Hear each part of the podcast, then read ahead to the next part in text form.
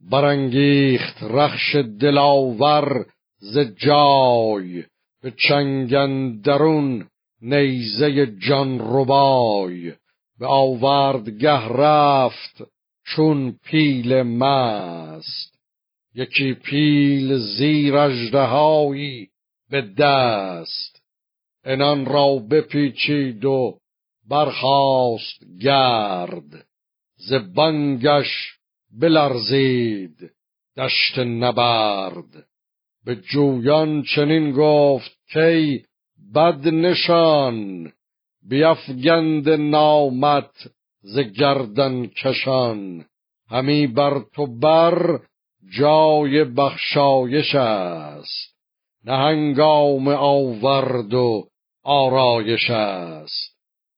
بگرید تو را آنکه زاینده بود. فزاینده و هم گراینده بود. بدو گفت جویان که ایمن مشو. ز جویان و از خنجر سر درو.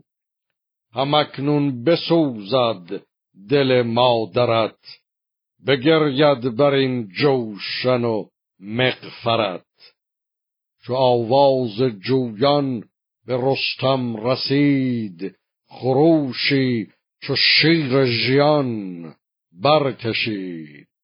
پس پشت او اندر آمد چو گرد سنان بر کمرگاه او راست کرد.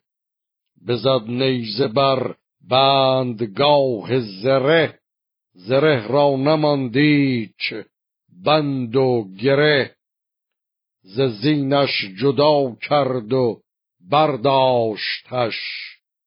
چو بر باب زن مرغ برگاشتش. بینداخت از نیزه او را به خاک. دهن پرز خون و زره چاک چاک.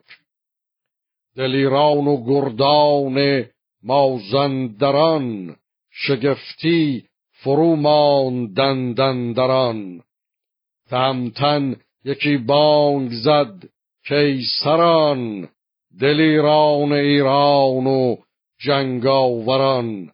همه کینه جویید و جنگ آورید.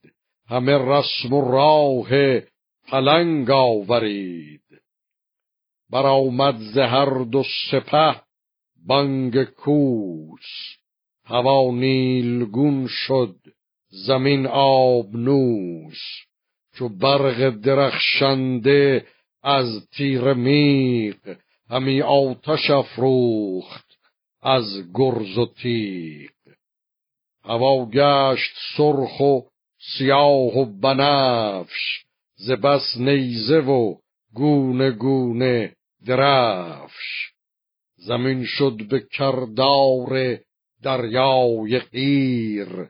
همه موجش از خنجر و گرز و تیر. دوان باد پایان چو کشتی براب سوی غرق دارند گفتی شتاب. همی گرز بارید بر خود و ترگ. چو باد خزان بارد از بید برگ. به یک هفته دو لشکر نامجوی به رویندر آورده بودند روی. به هشتم جهاندار کاووس شاه ز سر برگرفتن کیانی کلاه. به پیش جهاندار گیهان خدای.